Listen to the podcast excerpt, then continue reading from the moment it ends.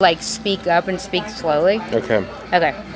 So this is Loud as Love, episode eight, season two. I am Lauren Darcy. I am here with my friend Tim. Hello. Hello. Hello. Hello. Okay, so you were telling me a story about Elliott Smith. Yeah. When we hung out last. Yeah. last. Yeah. What was it? So, I when you know when I was like I was like 17. I was like 16 when Either Or came out. Right. I was 17 when like XO came out. Right. And those were just like huge, huge life changing records for me. Like Elliott, obviously, I've been a big fan of a lot of musicians in my life, but Elliott Smith is probably like the only one where I ever had anything approaching an unhealthy fandom. Right. You know, like Fanboy. just fucking obsessed. you know? Obsessed. Yes. And, Why? Um, what's that? Why? Why? Why are you so I- obsessed? I was. I mean, I've the the obsession has toned down a little bit, but um, I think just like it was several things. One, just like the emotional resonance of his music was unlike anything I I knew at that time, and also I grew up in New Hampshire, where it's kind of provincial, like culture the internet was the internet but it wasn't this is the late 90s so it wasn't like i mean now there's just like a cultural democratization that comes with the internet in terms of like you can live in fucking bumfuck Iowa, Iowa or whatever and like but you can be totally tuned in to cool shit music that's happening. And there is you're like subject to your geography a little more so there wasn't that much indie stuff that reached me, but you know, he did the music on Goodwill, that Good Will Hunting thing. Right. So I saw the Oscars, and that was the first time I heard him, and I was like, "Whoa, what is this? This is awesome." Right. So you know, I was into lots of like punk and stuff at the time. So it was the first time where I was like, "Wow, this is kind of like punk, but it's like quiet and acoustic." It just was like not stylistically like anything else I was into at the time, and then I was also trying to learn how to be a songwriter. So with XO especially, just the orchestrations he did and like the piano and strings and everything, and it was, you know, obviously it's a very Beatles oriented thing, but right. just the combination of when you start learning his music, how to actually play, it's just very sophisticated. So I was really drawn to that. There was not a lot of pop or rock music that's as sophisticated as his music, musically speaking. Right. Um, and then just like the emotional, you know, just the emo-y 17 year old kid in me was like, yeah, I'm sad. I want to get drunk and be sad. You know what I mean? Like, just like, and he was like articulated that Right. emotion every song, Every song. extremely clearly. Right. Um, probably wasn't the best person to like emulate in a lot of ways. You know what I mean? Yeah, Like, absolutely not. like I But- don't drink now at Right. all, and it's probably because I drank too much, Much. starting then. And I was like method acting my way into like Shame. being one of these characters. But at that time, it was at the height of my obsession, and um, so does that answer your question? Yes. Yeah. Yes. So but what I wanted to know is, have you ever seen him live, or yeah, you? Oh, so you have. that's what this story is. Okay. So, um, he was. It was between XO and Figure Eight, and um, Figure Eight was done, and it was going to be coming out relatively soon. And uh, I had not seen him yet up to that point, and Okay. so I had tickets to see him at the Middle East in Cambridge, Massachusetts, um, and it was just gonna be a solo show. Show just him playing by himself, acoustic, which is what I wanted to see. Um, that was very novel at the time, somehow for the '90s rock thing. Seeing this like solo acoustic kind of troubadour thing, it's a lot more common now. Probably partly because of him, but. Uh, so I went to the show, got there early, super close, you know, everything. He played a you know set mix of some new songs from Figured Eight and blah blah blah, and obviously lots of older stuff. This must have been like 2000, 99, 2000, okay. 2000, somewhere in there. Okay. Um, so great show, you know. And then afterwards, I was like, I'm fucking meeting Elliott Smith tonight. There's no way I'm not meeting Elliott Smith tonight. So, uh, you know, show's over. Everyone's scattering in the crowd and everything, and I'm not scattering. I'm just staying right by the stage. And in the Middle East, there's just one little green room off the stage. Yeah. And I'm like, how am I going to get in there? And then I see these like maybe five sort of official looking people walking in the direction of the dressing room. Looks like, you know, just music industry people. Uh-huh. So I'm like, I am following them into the dressing room. so I like. Uh, Did you get a pass? No, no, you no. just looked. I just literally followed them in the dressing room, like God. the sixth of six. There's like five people in front of me. Right. And then they're standing there, and I think there are people who like combination people who worked at the record label, maybe people who worked for his management, blah blah blah. Right. The situation, as I was able to assess it at that point, was this one guy who works with him was bringing other people to meet him. Right. And uh, so this guy is going down the line. He's introducing each individual person. It's like, and this is so and so. He blah blah blah. This Right. is so and so. Then he gets to me. The guy next to me was named Billy. So he introduces Billy, and then he gets to me. He's like, "Are you with Billy?" And I'm like, "Yeah." And Billy just laughs, doesn't fucking narc me out. I was like, "Fuck yeah, we're in business." We're in business. So, A uh, real, real one. So yeah, so Thanks, Bill. yeah, so uh, I owe you Billy for the rest of my life. Anyway, it was at that point, you know, shook hands with him. He gave the limpest handshake I've ever had I'm in my sure. life. It was just like a like a king's like you know. Right. Oh, I'm sure. Um, like just like a Yeah, finger just like poke. Like, like I feel like I remember maybe a little clammy even. I mean, I don't mean to speak ill of the dead here, but Right. uh, but and then at that point I completely revealed that I was Was a fanboy. Yeah, because I Oh. just was like.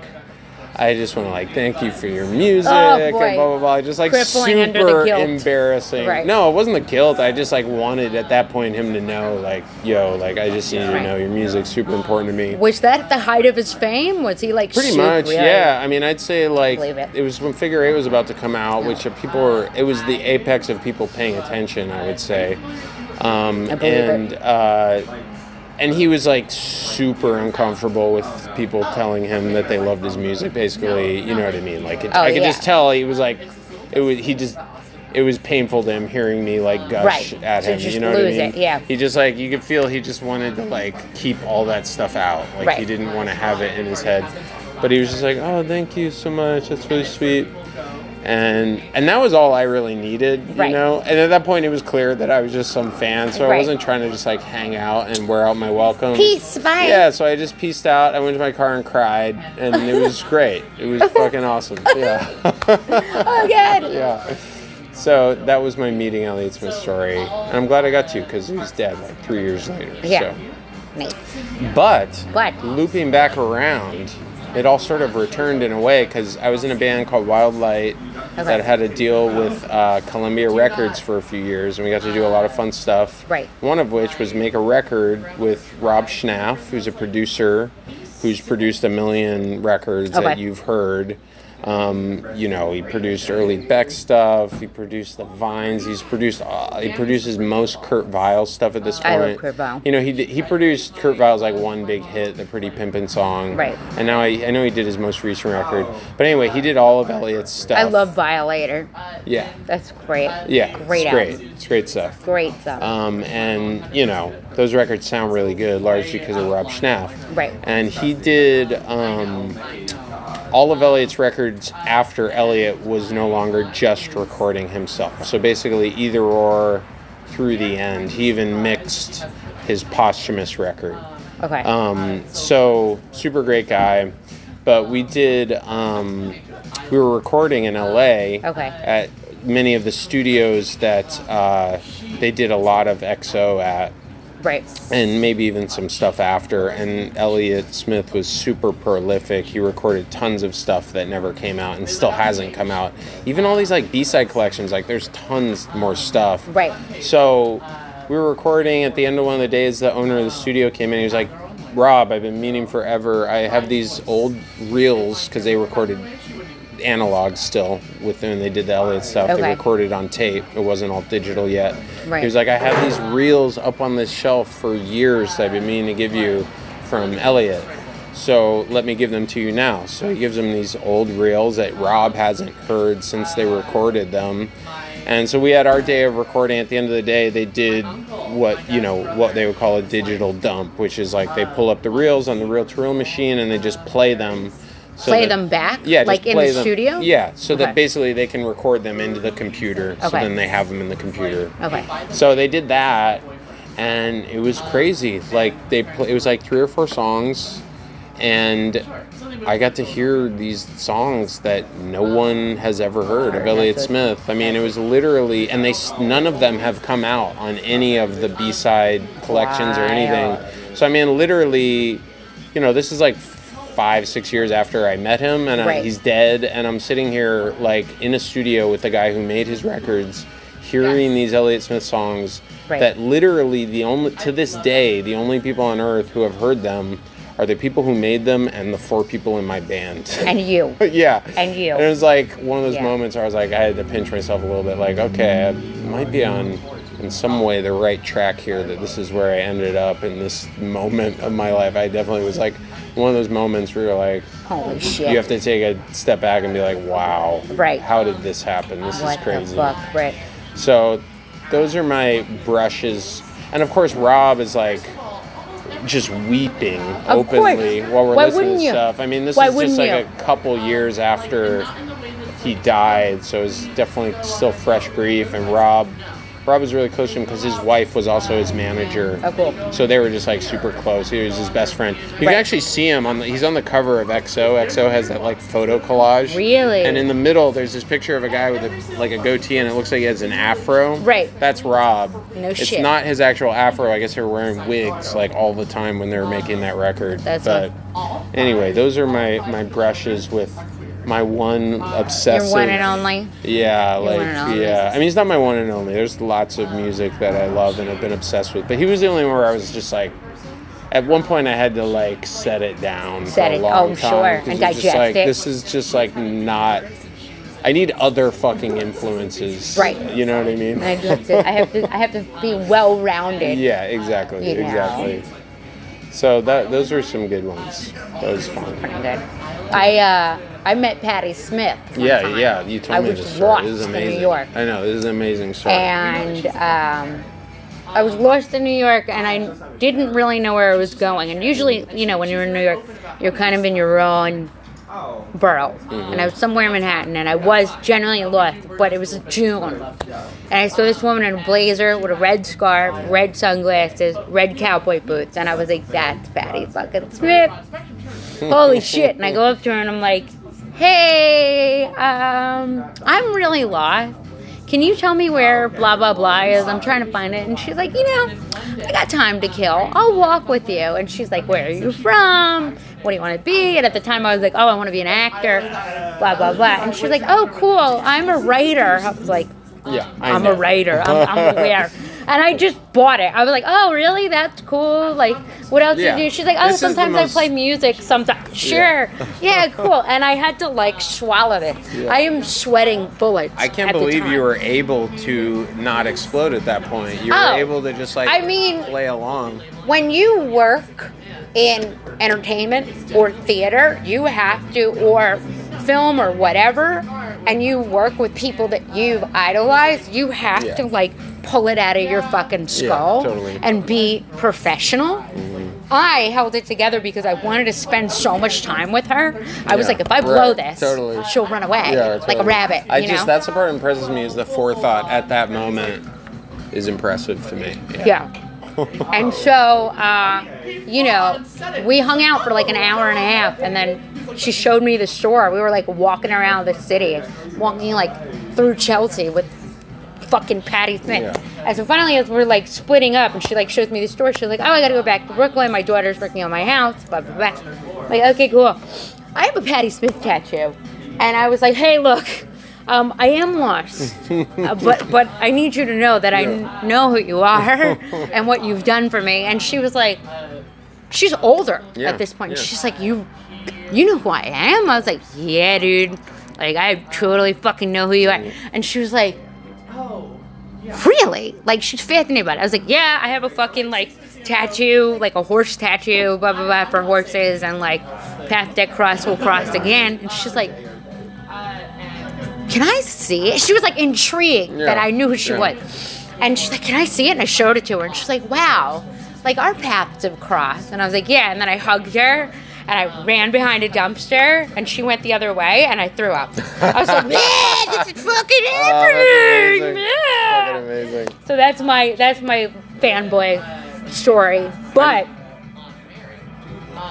You've been in Austin for how many years? Since 2015. 2015. Same. Mm-hmm. Okay. What was mu- did music bring you down here? Did you follow a band down a variety of things. Real quick though, I've met Patti Smith too. I played a Have you? show. Uh, I played a show with her daughter's band. In, No shit, in New York Jessie. at Lit Lounge. Yeah. No shit. And she was there. She showed up, Patti Smith. That's and were like, that's cool. Yeah, she seems just like super. She's what you said about her being surprised is that she just seems like one of the chillest, kindest, Chill. most So down, chill. to, down to earth people. So sweet. yeah, so that's sweet. that's the vibe I got too. Yeah. Um, but anyway, Did you talk to her or no? You just, just like maybe for a minute. I also I I didn't. Sometimes it's like I'll see somebody that I think is cool or that is famous, and I'll be like. My contribution to them is going to be not talking to them. Right, you know what I mean? Like, right. I there's to- sometimes I like I got to do it, and sometimes I'm like, oh, it's cool that I saw them, and Right. I'm gonna let them do their Right. thing. You know what I mean? It's kind of like that. She was there watching her daughter's band. You Yeah. Know? One of the other guys in my band talked to her. He like really tried to edge his way in there. I'm just Right. like, I'm just not gonna do that. It's cool that she's here. She saw my band. That's cool. That's, That's enough cool. for me tonight. You know what I mean? What band was it? They're called Wild Light. Okay. Um, yeah, we had a deal for a few years. Got to do some fun stuff. Um, but uh, coming to Austin, no, there's a variety of things. Like I was in the Boston area, and I was really tired of it. I was really tired of the winters. Sure. And then I'd been to Austin many times. I'd played here many times. I knew it was one of my favorite places in the country. And Right. then my parents moved here from Southern California, where they were. So then I had shit. family here, and it was just was like perfect storm of circumstances that made it really easy. That's awesome. And uh, and yeah, just the music part of it. I wanted to be somewhere where there's just more going on, and, Right. and it's great. I love it.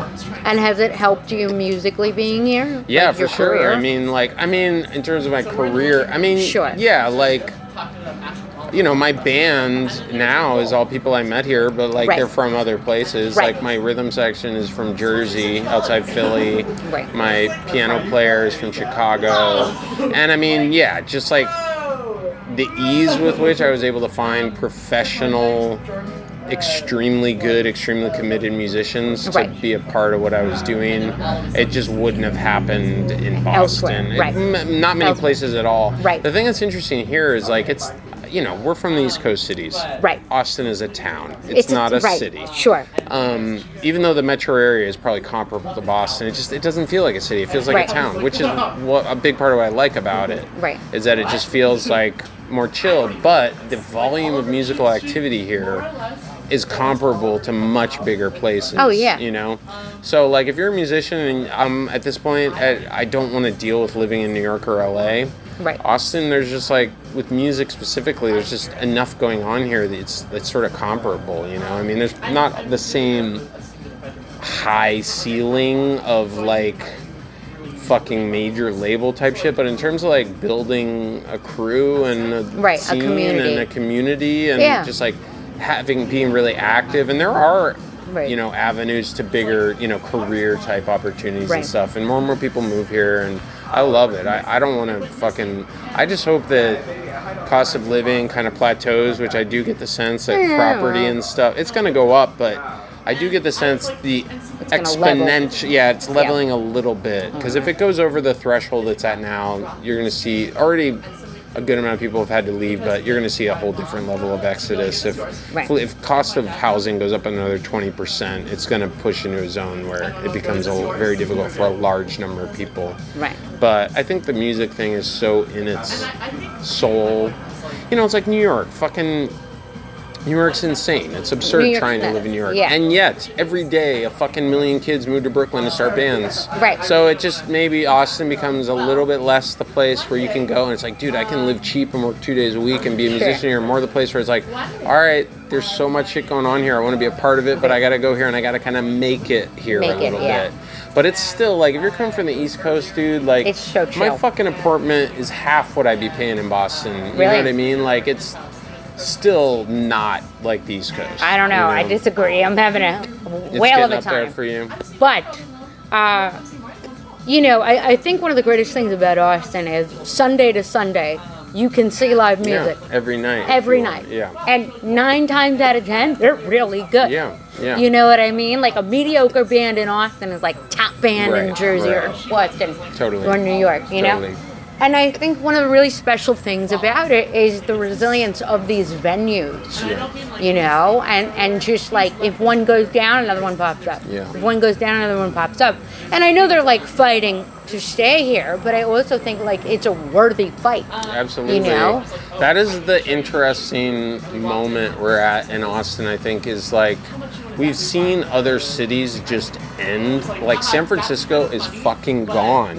It's not like it's less cool or like oh it used to be cool here now you got to go here and it's cool no It's done. it's all It's over. fucking gone Gone. all of it and uh, it's just tech bros and homeless people and not much that's in between and it's fucking terrible. It's so depressing. I mean even like 10 15 years ago when i would play shows there it's like dude this is such a fucking weird place. It's so unique here. There's nowhere like this place. And Right. it's gone. It's gone. and same with seattle. It's gone. Right. um, but at the same time so us and all those fucking assholes are moving here now you know what i mean it's like Well, you know, on a on a more like positive level, I really do think that Seattle still has an incredible music scene. Okay. And I still feel that like even though there's an influence of people that are not moving here for music, Mm-hmm. there's still a real joy of Yeah. music that you can see in Austin and you can also see it in Seattle Mm-hmm. you know and I, I think that that gets misconstrued with the stress of living here Mm-hmm. but also like I had a ball at Yeah. South by. Yeah, I had a blast. Great. I had a Great. fucking blast. You Yeah. know what I mean? And it's expensive and it's shitty and there's people on but you can also find a million free shows Yeah, too, especially I, I mean, I didn't spend a dime Yeah. for like a month, and I had a ball. Right. You know, and there's not many places in the U.S. that you can still do that. Yeah. And I think that that's really beautiful still in 2023. Yeah, and I think too it'll be interesting. I mean, with a place like San Francisco, it's like okay, on some level it makes sense because San Francisco is a tech town. Sure. Like, tech started in San Francisco. Right. So the fact that it would ultimately prevail there over other things, it makes sense it would happen there of all places. Right. You know, Seattle's always been a tech place too, but Right. not to the same extent. But Right. Austin's always been a music place. Right. It's become a tech place. Right. But the music thing is the there. thing that's in the soul Oh, of the it. place. That's so it. that I think will be the really interesting thing to see over the next ten years or so. Sure. How that navigates Navigates. because I just think like it's so deep. It's not going to lose the way it did in San Francisco. No. It might change, Sure. but like but it'll evolve. People will fucking riot in the streets. Right. You know what I mean? Like Right. people will not accept No. it going away here. No. You know? I hope. I hope. So I just what I know is like I'm so happy living here, and I don't Me too. see. I just want to live here as long as I can. Yeah. You know, because I believe it. I just love that I live like there's like trees and like nature, and but I'm also like five minutes from downtown. Right. Like that's very unique. You can't Oh, have yeah. that in most cities that No. are, have the amount of music here. Not at all. Not at all. Uh, so back to the venue. What's Mm-hmm. your favorite? Favorite venue in Austin? Yeah. Ooh, shit. Mine's Mohawk. Yeah, I mean Mohawk's the one that I and I go to the most. Yeah, me too. Like if I'm seeing a band that's on tour, the demographic of bands that I'm going to see is likely going to play at Mohawk. Mohawk. Yeah. It's not Built even to like Spill I- is playing tonight. Yeah, I know. Sold wanna go out. so I saw. Yeah. I wanted to go bad. Um, yeah, that'd be a. And that's the thing is, it's bands like that, and Mohawk isn't that big, so it's always like a really good show. I've seen Right. Like Guided by Voices there. I saw Malkmus. I saw Yo La Tengo there. There, that tango's amazing. Um, Autumn sweater. I seen there? I've seen a million. I've seen. A t- I saw during. I saw Black Angels during Right. uh, South by. Same. Um, oh, you were at that one. I was at that one. Yeah. I was DJing. Oh, okay. Yeah. Um, yeah, I've seen many shows there. That and it's not even like I seek it out. It's just where I en- the show Where I I want to end up, see right. ends up being. End you know? up being. But I love for like local shows. I love Hotel Vegas. I think it's a really good venue. Chess Club is awesome. I actually haven't been there. It's phenomenal. Yeah. The owners of Hotel Vegas also own Chess Club. Okay. And it is like East Coast style, microscopic Divey. corner bar, Yeah. divey, Red hardcore River? scene. Red it's River? Red River Yeah. and Seventh. Yeah. It's where the old Plush Club was. Okay. And Plush was like drum and bass, jungle, whatever. Yeah. Went under during the pandemic. They put in Chess Club. It is Okay. outstanding. Well, that's the other thing that's cool here too is like the venues are so good. They're you know? so good. Like they're just it's like you go to a show and it's like you know the sound is going to be good. Right. You know that they're going to be fucking pro. Right. about all the technical oh, aspects Oh, of so a good. venue, which that's not. I mean, dude, like my band in Boston, we played TT the Bears all the time, which Sure. is rest in peace, you know. But like. That was like you know like the fucking Pixies played their early show. That was a legendary Sure. place, you know. Great And Scott. yet- yeah, great. Well, Great Scott was awesome. Great Scott was But awesome. um, you know, like TT's, it was like still. Zuzu was awesome. Yep. Well, the Middle East and Zuzu and Right. TT's, they were right on that corner I know. there. I've been. But it's like fucking TT's for what a legendary place it was. It was a fucking disaster. You know Yeah, what I mean? it was like a the zoo. sound is like fucking terrible. Right. Like in just- Cambridge, Massachusetts. Yeah, Yeah. it's just like so. Even when you go to good venues in other cities, sorry, spray. Um, that a lot of times they're not good venues. They're you know? not, no. Like Austin, everywhere you go, you know.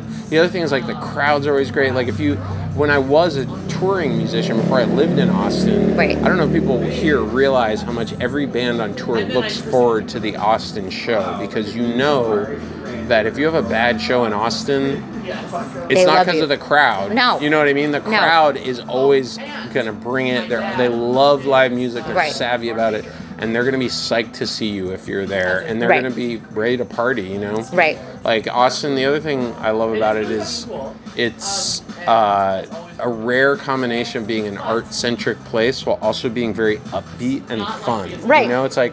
I love Portland, Oregon too. It's in people like to say they're kind of sister cities, but like Portland is fucking grim at the same time. It's full of depressed artists. Right. You know, it's like I don't know how Austin has pulled off the thing of being like Fun. like all artists are depressed and No, it's, it's really fun. here. Yeah. And I, I think it's probably because it's a college town. yeah, Probably helps. because the Fountain of Youth runs. I think the weather. The it's, like, weather sunny. helps. Yeah. like And, I mean, nobody's fucking know? miserable. Yeah. You know? Um, but what I wanted to ask you is you had another story for me that was pretty good, and I Yeah. wanted to hear it. Yeah, so this is a fucking, this is fucking, um, to me, this is amazing. So, uh, the band I was in, we got to do some amazing tours. We toured with The Killers, Arcade Fire, LCD, MGMT, Through Texas or through the, the, country? the North America and Europe. okay. Um, and uh, who else? Wallflowers, Third Eye Blind, uh, Doves, Clinic. I mean, we got the tour some. So was this from a festival or this was just No, touring, these are just opening, different tours. Different tours. Okay. With all these different bands. With all these different bands. So uh, the Wallflowers tour. Never been a giant Wallflowers fan. Jakob Dylan, Bob Dylan's son. Right, But like always respected them. You know, like they had their that One headlight. Yeah, I mean, Sure. dude, when I hear that song, it's like this is a fucking good jam, man. It's a great jam. And like I've heard My it karaoke song. one million times. Oh, yeah. You know, but it's like a solid fucking jam. Solid. So anyway, we got to do a tour with them. It was really fun. Their band was super friendly, super welcoming. But Jakob Dylan himself is a little bit reclusive, uh, not always around hanging out. You know, which Of you can course. totally understand. Like he Right. grew up with like people fucking climbing on his family's roof in Woodstock, New Right. York. Like For- for no he's seen reason. like the dark Right. side of fame, like Right. very few people will ever see. So he's just he's very chill though. He's Yeah. friendly when you see him, nice Right. but like not around, you know, kind of doing his own thing. But the last night of the tour, um, he Wait. hung out. Where Um, was it? The la- it was in Lowell, Mass. Was the last show of the tour, and um, it was a North American tour, but Okay. that was the last show. Was in Lowell, Mass. Okay. And after the show, hung out on the bus, you know, and he hung out that night. He, Right. Like he Sure. hung out. He broed down. He was Broed social. down. You Sure, know. sure, sure. So most fucking amazing story. So I, I huge. The Clash was my favorite band. I love The. Clash. They were my favorite band. I got into them later in life, but now I really love them. They were like one of the bands that made me want to be in a band. You Yeah. Know? At the same time that I was really into Elliott Smith. Like, Paul Simonon is my uh, uh, fashion idol. dude, dude has aged well too. Yeah, he did, right? He's handsome, right? handsome Absolutely. guy. I was telling you Absolutely. that, I have Knockdown drag out, for Yeah. sure. Like the um, Arcade Fire, I was in an early version of Arcade Fire. I was a member of Arcade Fire in the very beginning, but still friends and everything. And they were talking about meeting Paul Simon, and it was like he walked down the hall, and you know Arcade Fire is like fucking twenty people in the band, half Right. of which are girls. Right. And they met Paul Simon, And he walked down the hall, and was like every girl in the band was just like, Broke their neck, yeah. Yeah, completely, completely. I would. yeah. Paul Simonon is just unbelievable. Yeah, Unbelievable. I was just like upset. The Clash. I still love the Clash. I'll That's my little chills. boyfriend. Yeah. I mean, that's You're- everyone's I'll, little I'll boyfriend. warn you, you're not alone. You're not I. I'm sure. I'm sure. Okay. Um, so, But anyway, huge Clash fan. That comes up in conversation somehow. Jakob Dylan, huge Clash fan when he was growing up. Nice. And Bob, his dad. Bob Dylan. Um, yeah, Bob. The Yeah, Bob duh. Dylan. Oh, my dad's Who's Bob also Dylan. like Sure. my fucking alpha of all time. You know, like just obsessed with Bob Dylan. Right. Um, but uh, he would kind of like keep an eye. Bob Dylan's never. He's always kept up with what's going on Sure. in pop and rock music. Sure. You know, he kind of pays attention Right. to what's big and obviously has very strong assessments of what's good and what's not. Of course. So like Jakob Dylan growing up got really into music and his dad would always kind of like peek at what he was listening to and kind of like stare side eye, you know, going, mm, Meh, you know. meh, meh, meh, so he's like Right. playing the Clash, like playing London, Calling, and Dylan picks up the thing, looks at it, and like, hmm, yeah, okay, this is good. You know, gives him the nod. Yeah. It's like this passes. So uh, they got they went to a Clash show at some point, ah! And of course they're hooked up, they're backstage and everything. Jakob Dylan's like ten years old at this point. oh my. God. So um, they're at the Clash, and Jakob Dylan, he's talking to Joe Strummer, totally starstruck, you know, one of his heroes. And Joe Strummer had like the classic, like black leather biker punk sure. jacket on. Sure. With the And- fucking bandanas and yeah, shit. with yeah. everything. And Jakob Dylan, which we emulated in Wildlife, by the way, we did the bandanas on the arms and Oh, yeah. oh, yeah. With the cigarette right there. Yeah. Yeah. But so Jakob Dylan to Joe Strummer is like, that jacket's so cool. I love your jacket. And Joe Strummer, being exactly who you hope he is, takes the jacket off and just fucking gives it to Jakob Dylan. Yeah, I like, bet. No questions asked. Joe's the greatest. So Jakob Dylan gets Joe Strummer's fucking Jacket. Jacket. Right. And you know he has it at home, the Dylan household. You know it's like in his closet or whatever. And, Cool. Uh, yeah. Cool. Should be in a fucking museum, but it's Yeah, in this exactly, guy's closet. exactly. Nice. So he moves out, you know, like becomes an adult or whatever. and Right. At one point, It's in a U-Haul box somewhere. Yeah, right.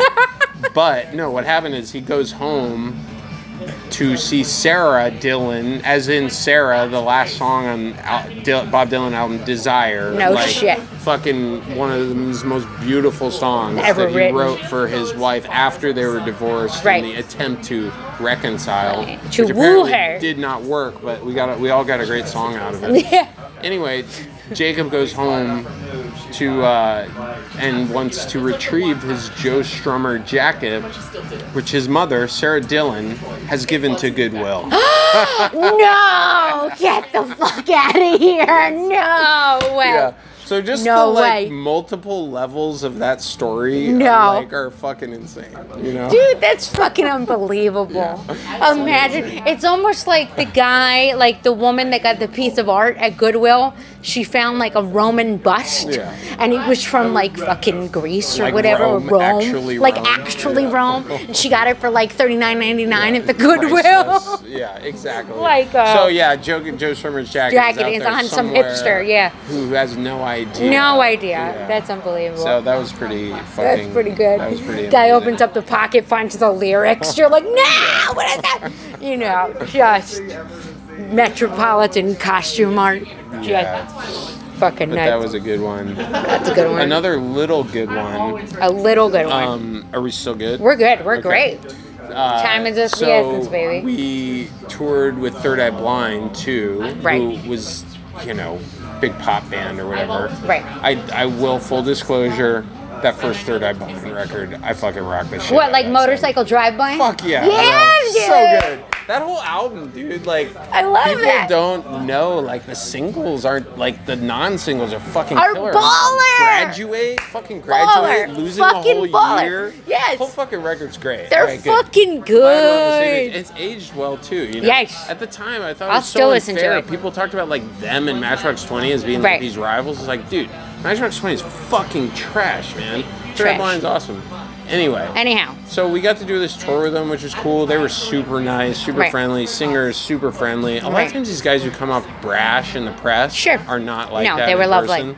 I get so, that. Uh, he, the day we arrived for the tour, Um, you know, our band, we try to come correct with our dress Sure. and whatnot. We Sure. try to dress sharp, look Sure, good. sure, sure. Have a always look. Had, always had some good footwear going. Oh, And, yeah. Uh, so the guy in Third Eye Blind, the first day is like a first conversation. We meet him, Right. super friendly.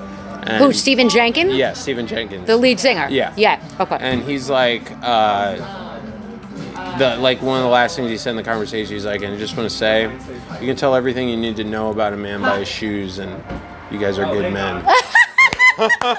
but best part of that story is at the time he was wearing flip flops with turquoise painted toenails. Get out of here. I'm dead serious. Did he play with them? Like he Uh, played with he the flip flop? Yeah, he play, well, he plays barefoot. Oh, he does. Yeah, he's got the big like rug in the middle of the stage, barefoot performer. Okay. Yeah. Very, uh, what is it, Joan Osborne of him? Yeah, something like that. Something, like, that. Very, Yeah. very, uh, 90s. Yeah. But that was cool, and we got to hang out on the bus and get drunk with them That's too. cool. And they were super nice. That was a quick one. We just did like four or five shows with them. lovely. But it was super cool. Lovely. Well, thank you for being on the show, My Tim. pleasure. This is episode eight, Nice. probably. Nice. Seven or eight. Hopefully eight Nice. of Loud as Love. I am Lauren Darcy, and uh, we'll see you next time. Peace.